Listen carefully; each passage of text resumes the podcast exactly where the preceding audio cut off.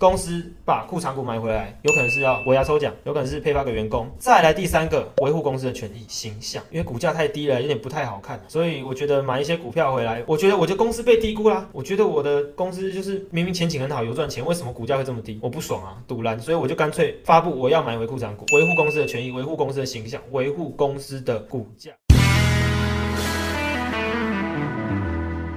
所以其实稍微的做一下整理啊，库藏股是什么？简单来讲，它就是公司将它发行在公开发行市场，不管是 OTC 上柜市场嘛，那么加权指数就是上市市场嘛，还有新柜市场这些，公司将它已经发行在这一个台湾股票市场中的股票从市场买回。假设说我今天是一家公司，我发行了，大家一定都知道1000股是一张嘛，那好，今天这家公司它发行100张好了，那乘以100，它今天发行了100张的股票，100张，所以说100张等于说10万股。我们知道公司发行了100张股票在市场的话，等同于就是流通在外的股数有10万股。那我拿10万股来讲，它10万股当中，现在在市场里面，那它做了一个动作，它在市场买回了5张股票，它买回了5张哦。那也就是说，它在市场把流通在外的股数买回了5000。那它为什么要这样做？减少市场的总股数嘛。现在流通在外的股数总共有10万股，那我想要让它不要这么多流通在市场上啊，我想要一些回收到我的公司上，我想要让这些资金稍微收一点回来，有什么目的啊？什么想法？到底是好还是坏啊？这个就是我们等一下来讲。所以公司这样的目的，我们先以正向来讲，库藏股的一个特征就是它利多股价，就是我们刚刚钟汉有提到的利多股价，还有前面一些我们听众朋友提到的，会不会是要减资啊？会不会是要就是护盘啊？等等这些行为。好，其实我觉得真的要讲的话，它定义上是有这样的观点啊。那么简单整理2个，第一个就是利多股价消息分别有，公司今天买回了库藏股，目的是第一个转让股份给员工，可能今天这个员工他来到这家公司工作了1年，然后表现良好，公司认为说可以发股票给他，或者是说在尾牙的时候可以配发1张至2张的股票给这位员工，甚至我有听过，我之前有朋友在玉山那边工作了，玉山银行那边工作，然后他们公司的尾牙就是我记得是3奖是抽那个玉山金的股票2张，真的是2张超屌的，然后他就真的熊熊给他抽到2张玉山金的股票，然后就给他抱着。那当时抽到奖之后，公司就将这2张的玉山金给他。那对他来说，他其实也是玉山金的股东了。那其实这个行为，我们可以把它想象成公司把库藏股买回来，有可能是要尾牙抽奖，有可能是配发给员工。再来第三个，维护公司的权益形象，因为股价太低了，有点不太好看，所以我觉得买一些股票回来，我觉得我的公司被低估啦，我觉得我的公司就是明明前景很好，有赚钱，为什么股价会这么低？我不爽啊！赌烂，所以我就干脆发布我要买回库藏股，维护公司的权益，维护公司的形象，维护公司的股价，这其实就是一个在利多股价的一个库藏股的特征。但是 OK， 这个大家有看过吗？有看到这2个黑衣人应该都有看过，就是那个有个戴着眼镜，然后那个不小心撞到柜子，然后后面就有一本书掉下来，然后上面写专户川柯南。柯南本身在过去就是一个就是侦探啊，然后原来柯南的取名是这样子来的。那这2个黑衣人其实是名侦探柯南的重要角色。好，这个也提到了什么？图利自己。他们2个在这边看什么？看一个很像平板的东西嘛，看一个很像书的东西嘛。那你有没有想他在看什么？他看第一件事情叫做撑股价，就是觉得现在的股票，你要想哦。现在我是公司的内部人，如果我并不是监察人的角色的话，我可能是公司的经理人，或者是我是董事，不是独立董事哦。独立董事持有公司的股份并不会这么多，因为独立董事是一个公开透明，然后洁身自爱的。当然这是一个官方说法。那实际状况的话，我们就真的还是要去看独立董事的状况。但是至少我们在定义上知道，独立董事他不太可能会持有这一家公司的股份太多。但是如果今天他是一般董事、常务董事的话，他持有公司的股份的张数都不是开玩笑的，大家可以去随便去查一个台积电，随便去查个玉山，随便去查一家公司，真正的常务董事它里面的股份都非常的高，那持股比例很高啦。所以现在他看到股价这样往下跌，如果不是他卖的，那他看到这样股价下跌会堵然，然后觉得林老师林北北几百狗在扣诶技嘉，然后你给我跌到那个技嘉还没到150啦，好，你给我今天买技嘉就当150啦，我今天买技嘉150，你竟然给我就熊熊跌到了那个86块，气不气？当然对他来说会气啊，对我来说就撩急嘛，那我当然要趁低的时候把价格就拱上去，那也是出这个库藏股的利多消息。那这个利多消息呢，传到市市场上，大家普遍上官方认为说，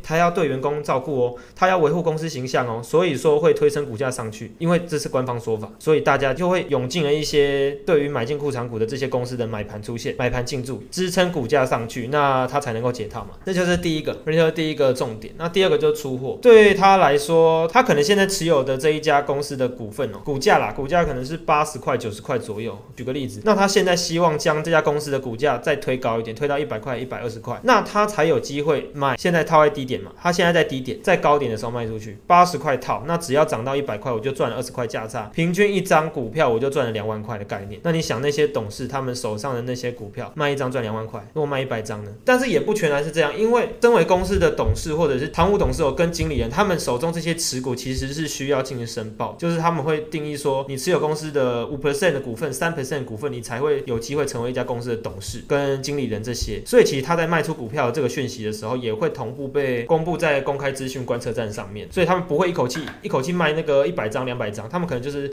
小小卖，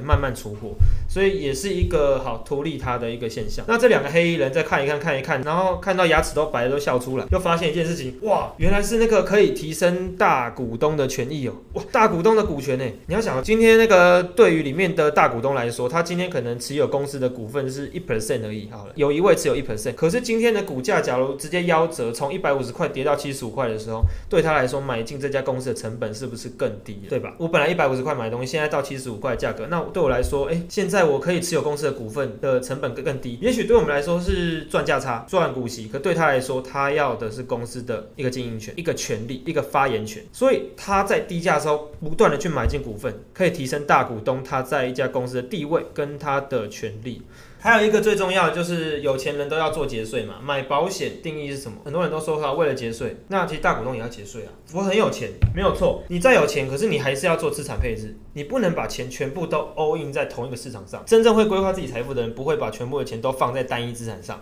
如果今天这个市场全部都不见了、消失了，那怎么办？所以才会一直跟大家提到说，台股不好，那我们可以去尝试做海期、做黄金避险、做原油，你甚至可以去做一个被动买盘，去买0050。OK， 那结论又提到了库藏股的部分。那技嘉买库藏股到底是好事还是坏事？好，我们带一下，我们有带 XQ 来给我们做个解答。来，你们假如用 XQ 的话，这边其实还蛮好用的啦，可以去查到。这边有个筹码分析的部分，这里如果你想去查一家公司库藏股跟历年库藏股的状况，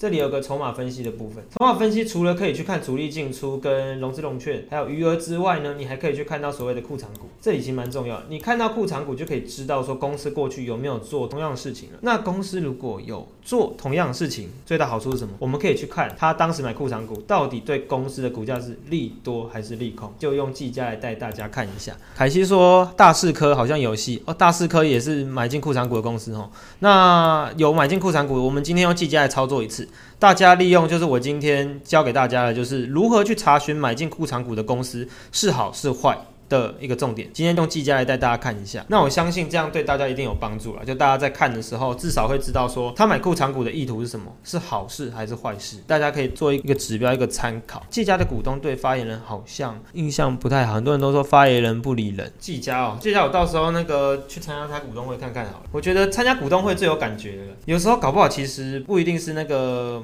就是同样是一个人站在台上嘛，他可能只是比较会表达自己的情绪，就是他表达的非常直接，但是对台下一些人来说可能会觉得说很不舒服。我今天来参加你的股东会，你怎么这样的口气对待我？我会觉得不高兴，因为我买了你的股份，因为有我买你的股票，你才可以让公司营运下去，不断拓厂拓产，增加你的产能，然后提升你的价值，提升你的 EPS， 提升你的营收，没错。可是对于上面的发言人来说，就是我觉得是立场不同的概念啦。就同理心来讲，可能今天换到我们站到发言人的位置上的话，可能我们也许会有不一样的想法。那同样在台下的人的话，当然他也有另外的想法，觉得我是股东，你应该对我客气一点这样子。所以我觉得其实也没有所谓对错，就是那个立场的状况。实际去听他股东会，我才会比较明了一点。来，我们主要抓这个时间就好不好？因为它时间有点长了。红色我框起来，我们来看什么时间呢？我们来看2011年的12月22号到2012年的2月20号这个时间，然后再看2010年的9月8号到2010年的10月8号这两段时间哦，他们实施库藏股计划对它的影响。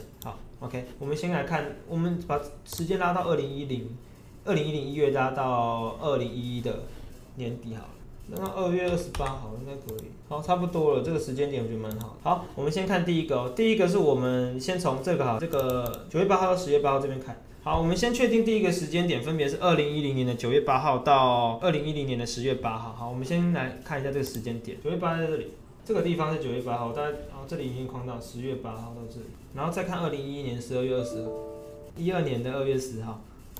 OK， 我们现在框好了两个区间，大家这样看得清楚吗？我用黄色给大家看一下，我这边时间有稍微弄好了，就是分别这两个区间它买进的库藏股的部分，这边都 OK 吗？好，都 OK， 我就继续了。这边时间是2010年的9月8号到10月8号，这个区间是它在2010年的9月8号到10月8号所买进的时间点，就是这一块。 那它买进完之后，其实朝上面真的是有一段就是往上的幅度了，它确实有一段上涨没有错。那上涨我就写升这个字。好，这是第一段，第一段的部分，我们确定一件事情。好，它买进库藏股这边，我记得是买进9600吧，9600张的概念。然后这边是买进2万张了，因为我记得我在直播前我稍微查一下，它这边买了9600张，然后股价确实有往上攻。那攻了多少钱？攻了多少百分比？我们等一下再算。那这边的部分的话，它是买了将近2万股，哇，2万股真的不是开玩笑。 好的，好，我们开始看哦。他这边第二次买进库藏股的时间点是在2011年的12月22号到2012年哦，他跨年哦，他跨到了2012年哦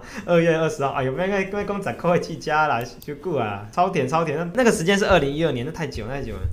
好，我们看2011年的12月22号到了2012年的2月20号，持续的买进库藏股，买进大概2万张。那股价其实从这边其实有一个走升的趋势。好，然后后面这一段其实也有在往上啦，往上攻。那大家应该很好奇说，那照这样的逻辑来讲，到底是赚了几趴？在这边用另外一个东西来看，我们用水平线来看，抓 10.8， 好，抓11块好，比较保守。那他买完库藏股的价格在这里，那他之后再往上喷的价格在这里。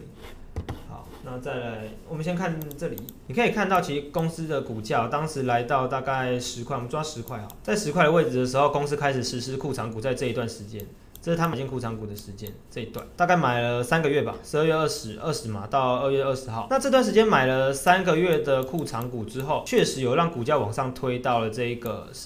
抓13块嘛，那等于说它中间哦买库藏股这件事情确实让它的股价上升了30%。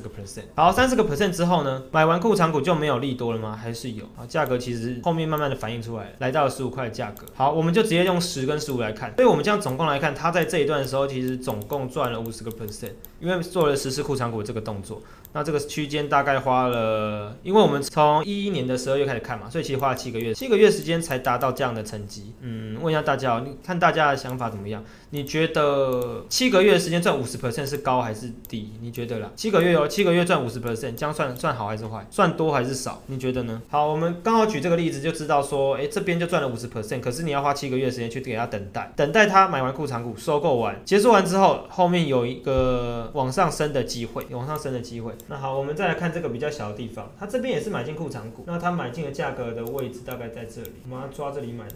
13.9 买的，然后买进库藏股买完之后，价格来到这里， 13.9 到 14.5 这个价格很有趣、哦，我算一下，新减旧除新嘛，我看到 14.5 减掉 13.9。 这边赚了4% 而已，真的不多。就是他买库藏股后得到的结果，这边4%，就是这一段。但是其实后面得到的结果也蛮猛的，这段我们不要看这段啦，不要看这段。好，我们假设说他报到这一段好了，报到这一段的话，我看他多少价差。这段16块哦，所以抓13.9到16.2的价差，大概有20到25% 左右吧。那时间的话，从这个他9月开始收购到这个时间点的话，大概也花了4个月。 4个月时间赚到20到25% 的报酬，所以我们刚刚前面也得到一个结论嘛，他这边花了大概7个月时间，然后得到50% 的报酬，这是第一次买库藏股的时间，这是第二次买库藏股的时间点。那分别呢，这边对他来说好赚了 20%， 这边又赚了 50%， 所以其实这个2010年9月到这个2012年6月的操作，1年半的操作以来，他绩效不错了。如果他真的照他这逻辑来操作的话，应该赚了 75% 左右。那我们当中还没有包含就是公司配发股息的部分，所以其实得到这这个结论，我从技嘉来举例的话，就会发现买进库藏股这件事情的话，对技嘉历史的记录来看是正向影响，是一个利多消息。那大家其实也可以，大家问到国巨嘛，问到一些公司，其实你同时也可以就是利用这个筹码分析的库藏股去看一下，你手中可能你有持有这家公司，或者是你看到这家公司要买进库藏股，你很好奇说它会不会涨，还是说它库藏股是放话出来，它想要争夺什么经营权之类的，你会担心的话，就可以去回测一下它之前的数据。这样子我觉得是一个蛮有趣的方法。那这边的话，有兴趣大家也可以去看一下技嘉之前收回库藏股的状况。好，那对于库藏股这部分，大家都没问题。